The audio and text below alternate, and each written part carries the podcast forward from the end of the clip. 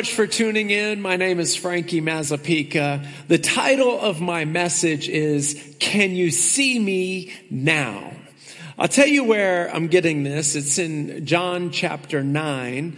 Jesus was walking down the road with his disciples and he looked on the side of the road and he saw a blind man and then he walked over to him. When I read this passage earlier this week, I smiled when I read those words. He saw him and he walked over to him. Uh, the reason why I smiled is I have a friend of mine. His name is Chris. He lives in England now, but he, he lived here in Texas about 10 years ago. He was an experienced motorcycle rider. He had been riding a motorcycle since he was a kid. And so uh, he went and rented a Harley Davidson so that he could ride his wife around Texas for a week. Well, while he was riding, even though he was an experienced rider, he could not prepare for the drunk driver that was coming at him in the, in the opposite lane. So the drunk driver came towards him and crashed into the side of the motorcycle, completely smashing his left leg and his wife's left leg. So they had to amputate both legs and they were in a wheelchair for several months waiting for their prosthetic leg. What he told me while he was in the wheelchair, I will never forget. He looked at me and he said, Frankie, people are uncomfortable with making eye contact with people who are in a wheelchair.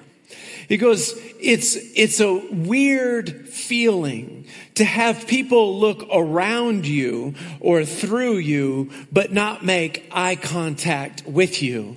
He goes, I'm not taking it personal. I understand. They're just uncomfortable with looking at me, with making eye contact with me. What I love about Jesus is that he is not uncomfortable with people who have an, a handicap. He's not uncomfortable with people who have a problem. In fact, he's drawn to them. Uh, it's, it's an interesting thing that when there's someone who's a handicapped or who has problems on the side of the road, most people look over them or around them or just continue to look forward. But Jesus looks over at him and walks over to him. Jesus loves everyone. If your heart is beating right now, he loves you. But he made sure that there were a few verses in the Bible that was specifically for people who were broken. In Psalms chapter 34 verse 18, it says this, I am close to the brokenhearted and I save those with a crushed spirit. In Psalms 56 verse 8, he says, I track all of your sorrows and I catch every tear in a bottle and record each one in a book. He is drawn to people with problems. He is drawn to people with a handicap. I want to say this. Uh, the common denominator in this sanctuary is we all have a problem that nobody else knows anything about. That's what we all have in common. Some of us have a problem that you brought on to yourself. Others have a problem that you didn't bring on to yourself. Somebody inflicted you with the problem. They brought the problem to you. Regardless of how the problem came into your world, I want you to know that the Lord is drawn to you. He's drawn to you because He knows that you need Him. And it brings Him joy to step into your life and to begin to reshape everything. It brings Him joy to do that. And so He comes across the street. He sees the blind man on the side of the road and he does something very interesting.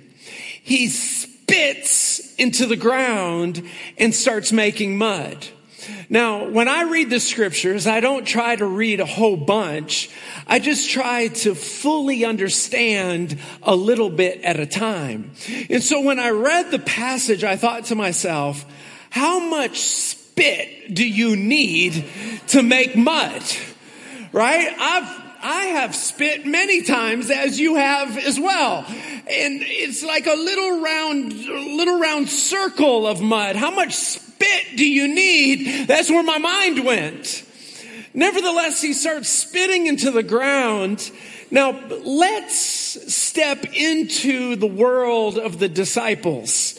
They have seen Jesus do hundreds, even thousands of miracles. The last verse in the book of John is John chapter 21 verse 25. And it reads like this. And Jesus did many more things than these. Surely if we would have written them all down, I suppose the entire earth could not contain the books that would be written. So they have seen him do thousands of miracles. Everywhere Jesus went, he was doing a miracle for someone. He is drawn to people who are in need. But all of a sudden he starts spitting. So you know, you know that the disciples were backing up saying, why are you spitting? You don't need spit. You just think it. You touch them. You smile at them. You think, what are you doing? Are you with me? Say yes. Come on, let me hear you. If you're with me, say yes. Why are you spitting? Now, if somebody walks up to a person who's blind and starts spitting in the ground, do you think that that's going to draw some attention? Yes! I mean, people are coming up. So I think, I think, just give me some poetic liberty here. I think the disciples first were thinking, what are you doing? And then I think they were thinking, hurry up and do whatever you're doing. This is getting embarrassing. This is becoming awkward.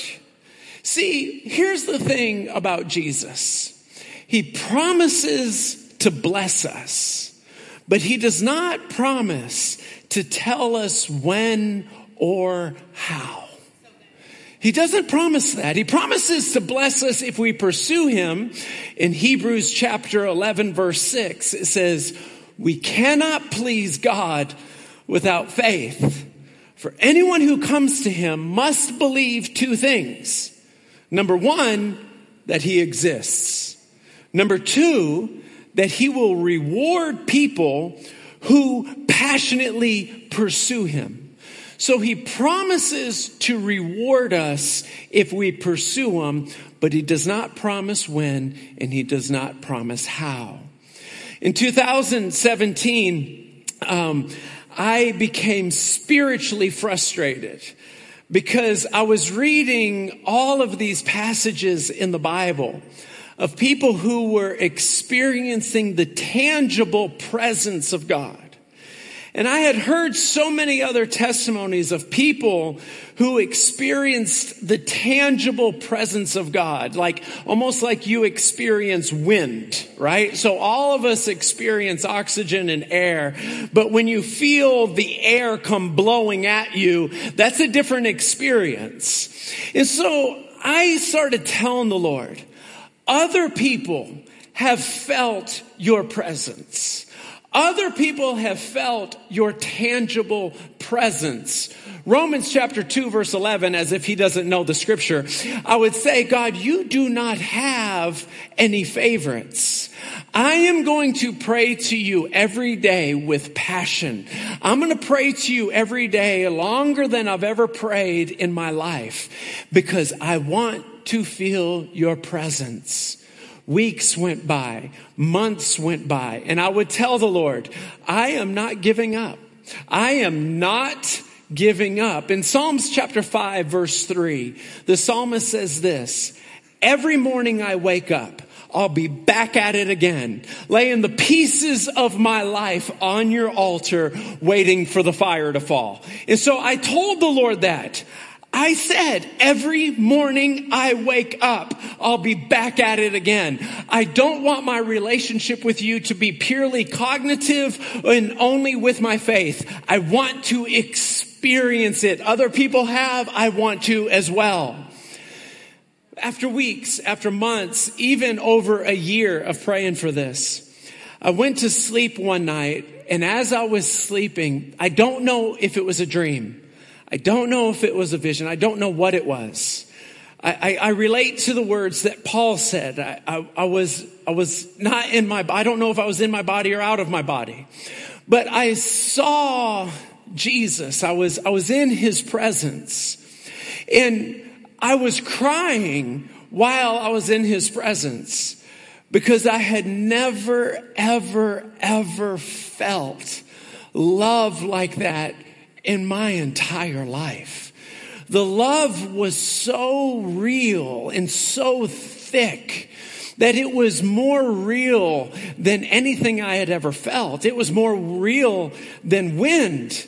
And here's the other part of it. I knew as I was before him that his love had no end. I couldn't put it into words at the time and I can't put it into words now.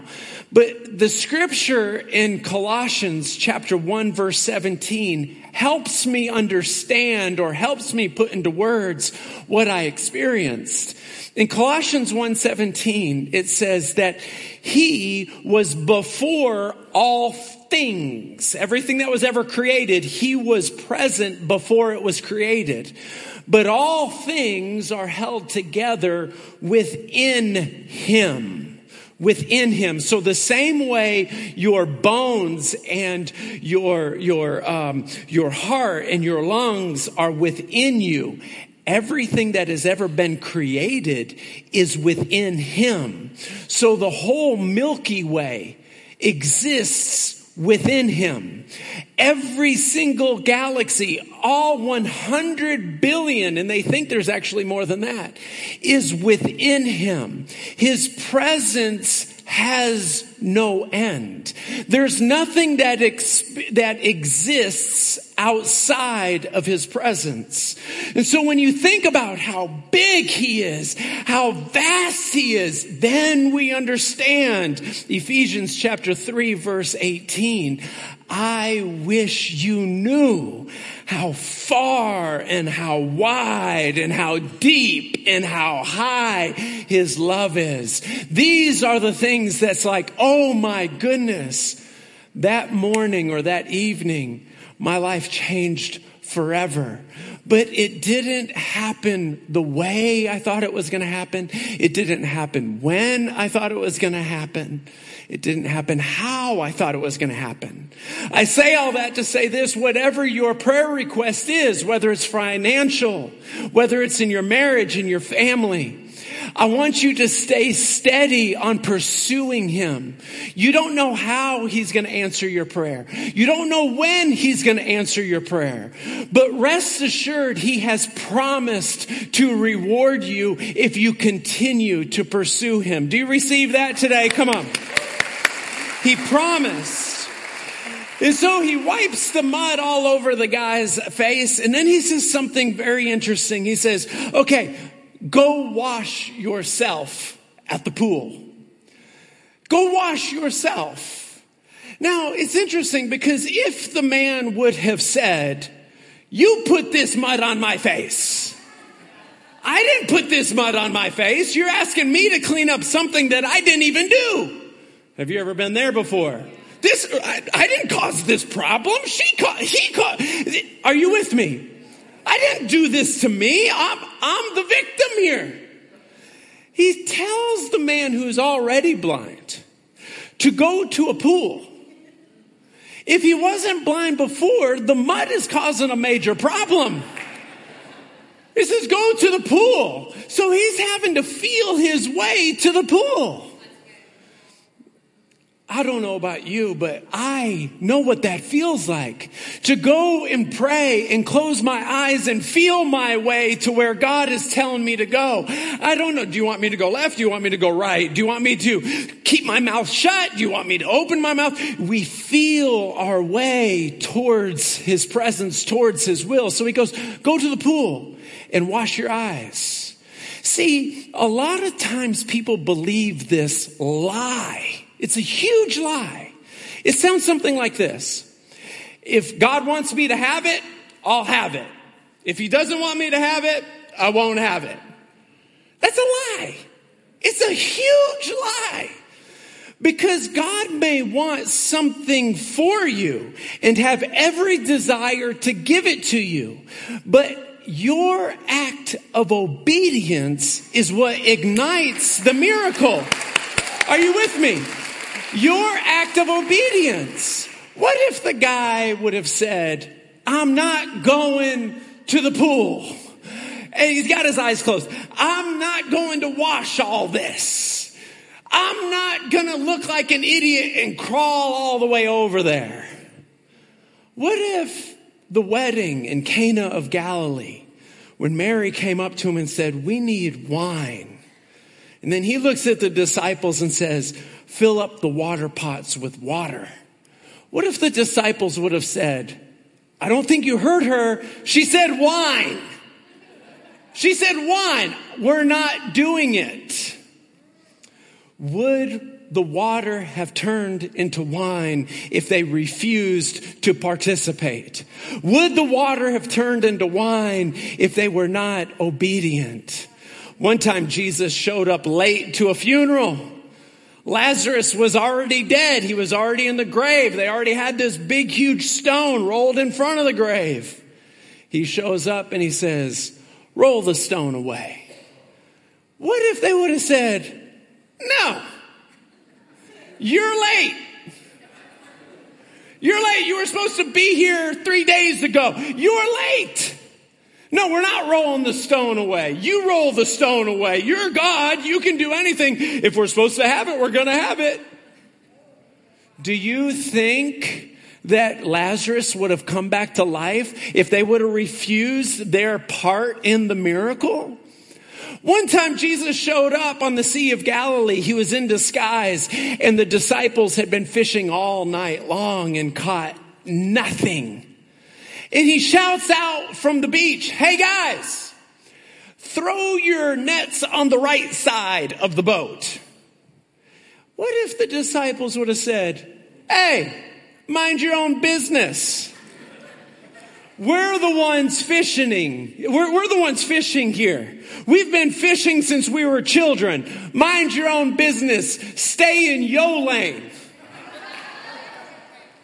Right? If they would have done that, then they would have never caught all the thousands of fish that they did catch when they were obedient and threw the nets on the other side. A couple weeks ago, I was in Alabama preaching at a church, and, and while I was preaching, I had this thought, this, this, this impression that the Lord wanted to heal someone who had a torn rotator cuff. I had the impression, but I just kept on speaking. I kept on giving my message. I was not 100% sure that it was God. There was a part of me, I was like wrestling back and forth. Did God say that to me or did I just think it? And so I'm going back and forth and I, so I just finally said, Hey, I think God spoke to me, but I'm not sure. So there's only one way to find out. Uh, is there anyone here that has a torn rotator cuff? Because if you do, I believe the Lord told me He wants to heal you. Is there anyone here? And on the sixth row, this young lady, she looks about 30 years old, she started going. When she started waving her hand, my faith went through the roof. It went through the roof. I thought, yes, my faith was so high. I said, come down here right now, right now, right now. The whole church was like, what is about to happen? So we prayed for for about 15 seconds. I just made sure we said Jesus, Jesus a whole bunch. And, and then I said, well, go ahead and test it and let's see if Jesus healed you. This was like two weeks ago or a week ago. I can't remember what it was. I said, go ahead and, so she starts raising both hands real slow because she doesn't want to hurt herself. So she raises it real slow and all of a sudden her eyes start getting bigger. She raises them up both, all the way up. She crosses her fingers like this and starts pulling it behind her head. And I'm thinking to myself, I would get a torn rotator cuff if I did that. So all of a sudden she puts her hands down. She starts crying. Her head drops. The presence of God was all over. She was completely healed. And now, if that wasn't enough, the faith in the room went through the ceiling. There were healings and miracles are popping everywhere throughout the sanctuary. Now let me ask you a question. Would that young lady have gotten healed if while I was preaching, I said to myself, I don't think that's God. I'm going to stay on the safe side of the street. Would she have gotten healed? Would she have gotten healed if she did not go? Would the others in the sanctuary have gotten healed if she didn't come down? Here's the principle acts of obedience ignites miracles. There's a, a, scripture in Hebrews chapter 10 verse 16 where it says that he has a new covenant with us. Very different than the one that he had with people in the Old Testament. It says that he's written his laws on our mind and he placed them in our hearts. So sometimes we will feel the Lord tell us, stop saying that. Don't wear that. Be quiet. Ask for forgiveness. Other times he'll say, stay quiet. And then another day he'll say, open your mouth. Say something, do something. We have to respond to that because acts of obedience ignites miracles. Are you with me? Say yes. Absolutely. All right. So this is how the story ends. The gentleman comes up to the Pharisees. The Pharisees want to judge the legitimacy of the miracle. They said, who heals you? He says, he said, Jesus healed me. They said back, who is he? And he goes, I think he's a prophet.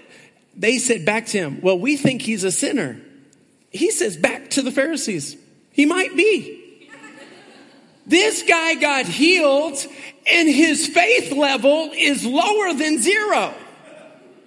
The next time you think to yourself, God's not going to move in my life because I don't have enough faith, I want you to think of this guy. Here's something that's very fascinating. Sometimes God heals people with no faith. Sometimes he heals people with a lot of faith. But the common denominator between all miracles is the presence of Jesus was there. When you and I are in the presence of Jesus, anything can happen. When Isaiah was in the presence of Jesus in Isaiah chapter 6, it says this, and then I saw a seraphim, an angel, flying to me with a coal off the altar. He touched my lips with the coal and he said, see now, all your guilt has been removed and your sins have been forgiven. And then he heard the Lord say, whom shall I send for us? Who will go to these people? And Isaiah said, send me, God. What happened in the presence of God? All of his sins were removed. All of his guilt was taken away and the plan and purpose for his life had unfolded. When you and I are in his presence, when we stay focused on alignment, God unfolds our assignment. Do you receive that today? Come on, put your hands together. Do you receive that today? I'll tell you, um, there are moments and there are times when we back up and we're desperate for Him. And because he doesn't give us the when and he doesn't give us the how, we faint and give up before we have received. In Galatians chapter 6, verse 9, he says this Do not get tired in doing what is good, for at just the right time, you will reap a harvest if you do not give up. I want to tell somebody in the room don't get tired in doing well. I know it's hard to do well over and over and over and over again, especially when the person that you're sharing life with doesn't seem to be doing the same thing. You're doing over and over. It's very tempting to tell that person, I'm doing all I know how to do, but you, I don't know what you're doing. And those of us who have said something similar to that in the past know we don't get a lot of fruit out of a statement like that. That doesn't make the person go, Oh, I didn't realize that. I think I'm going to do a lot better starting right now. My bad. And all of a sudden become the sweetest, nicest person, gentleman person in the whole wide world. Statements like that really don't provoke kindness. It provokes anger. It's like, oh, you don't think I'm trying? Well, let me tell you what I don't think you're doing and then down the rabbit hole you go. Are you with me? Say yes. And so when you're down that rabbit hole, I feel like I'm giving another sermon, but it's for somebody. Is this okay? Down the rabbit hole you go. And so uh, the Bible says, don't get tired in doing well. Don't get tired of doing well. At just the right time, Ezekiel 36, 26, I will give that person a new heart and a new spirit. I will take out that heart of stone and replace it with a heart of flesh. Let me just tell you everything I've said in the last two minutes was not planned, but it's for somebody in this room. It is hard to be faithful when no one else is. It is hard to be loving when you do not feel loved. It is hard. But know this if you are getting your love from another source, you will not be resentful to the person that's not giving you what you need. If you are coming into a relationship needing that person to provide something for you, there is a 100% chance they are going to disappoint you because they are not capable of giving you what you need. They are made of flesh and blood. They are not capable. So you will live in a constant state of disappointment and frustration because that person can't get it together. You and I have got to get our affirmation from another source. Proverbs chapter 3 verse 26, he says, I will be your confidence. In other words, I'm going to step inside of you. And when you walk, you're walking with the power of God in you and you will have confidence knowing that the power of God is within you. And then there's a shift where you begin to look at people that have not been providing for you, and instead of being angry towards them, you feel sympathetic towards them because you know that they're not able to give you what they don't have themselves. Most people who are not loving you well don't have love fulfilling them to begin with.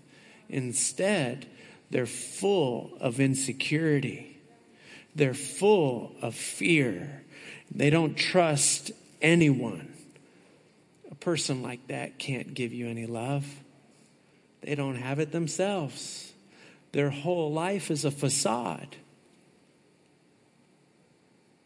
They're not that confident. So they can't give it to you.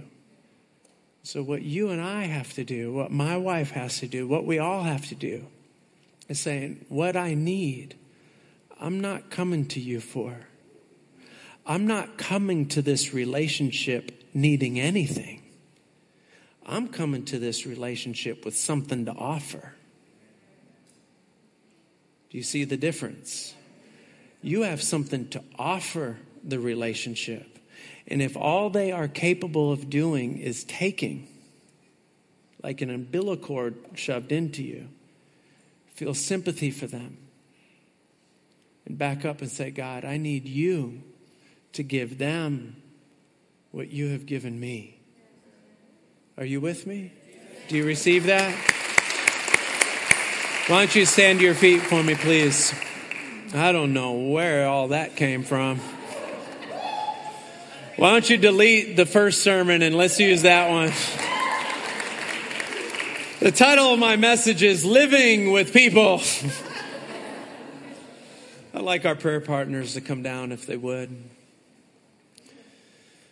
I know there's a lot of you uh, that don't attend our church. You're just visiting for whatever reason. And so there's to you, I know, I may never speak to you again. You may never look at this bald headed Italian again because you have your own church, you have your own pastor. He's a good man. You go to a great church, a great family, or you're in from out of town, whatever the case may be. If I'm never going to speak to you again, if this is the last time, if this is the last time, and I got one thing to tell you, this is the last time. I want to tell you this in Luke chapter 9, he brought the disciples together. Chapter 9, verse 1. And he gave them power and authority to cast out all demons and to heal all diseases. Luke chapter 9. What chapter? Fast forward to Luke chapter 24, verse 49 he says, Behold, I send to you the promise of the Father. Go to Jerusalem and wait until you are endowed with power. Luke 9, he gave them power and authority. Luke 24, he says, Go wait until the power comes upon you. There are too many of us who have stopped going for more because we have an address in heaven, we have a relationship with Him. We have stopped reaching for more. And I'll tell you this as a pastor, that category of people is the hardest category in the world to pastor. If you give me a room full of people that don't have a relationship with God at all, we're going places. You give me a room full of people that have stopped reaching for more, it's hard work. Because you've had the address in heaven for years.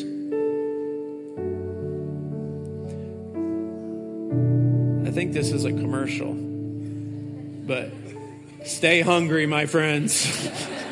Oh, Don't know, it's stay thirsty. Stay thirsty, my friends. What is that? Is that Ron Dansby over there? All right, I think I saw a friend of mine over there named Ron Dansby. What's your name with the gold uh, shirt on with the jacket on? The glasses, yeah. Yeah, you. The motorcycle guy. No, not. No. That was good, right? That was good. Do we know each other? No, we don't. All right. We do now, right? My name's Frankie. It's good to meet you, Chris. I don't know what you need today. I do not know what you need. Most of the healing miracles that happen in our church happen with our prayer partners. In the second service, I had this impression that God wanted to heal somebody that was losing their vision. They were afraid that they were losing their sight. I was nervous to give it because I thought, man, if that's not God, I'm going to look like an idiot. But I'd rather miss swinging than miss because I'm scared to swing, right? She comes down. She closes her eyes. I pray for her. She opens her eyes. And I'm like, sudden they fill up with water and tears start running down their cheeks. Another person, I thought, I think God wants to heal somebody with a, a, a right thumb. You got pain in your right thumb. lady comes down. I'm going to guess maybe she was 50. She goes, My right thumb hurts, but my whole hand hurts. I can't close my fingers. I don't know if it's arthritis or what. We prayed, and Jesus was faithful. She's closing her eyes open like this, like this. But there was one word of knowledge that I put out there that nobody raised their hand to, and I was surprised. I thought, man, I really thought that the person was here. Nobody raised their hand, and so I had to look at the church and say, man, I guess they're not here. But now I'm thinking maybe they weren't in the second service, maybe they were in the third service, or maybe I just missed it I don't bat a thousand, so maybe I did miss it. But I'm going to ask anyway, because it was really bothering me. Does anyone here have a sore on the inside of their right cheek? Maybe it's down low, and uh, maybe it's down low on your lip. Is there anyone here?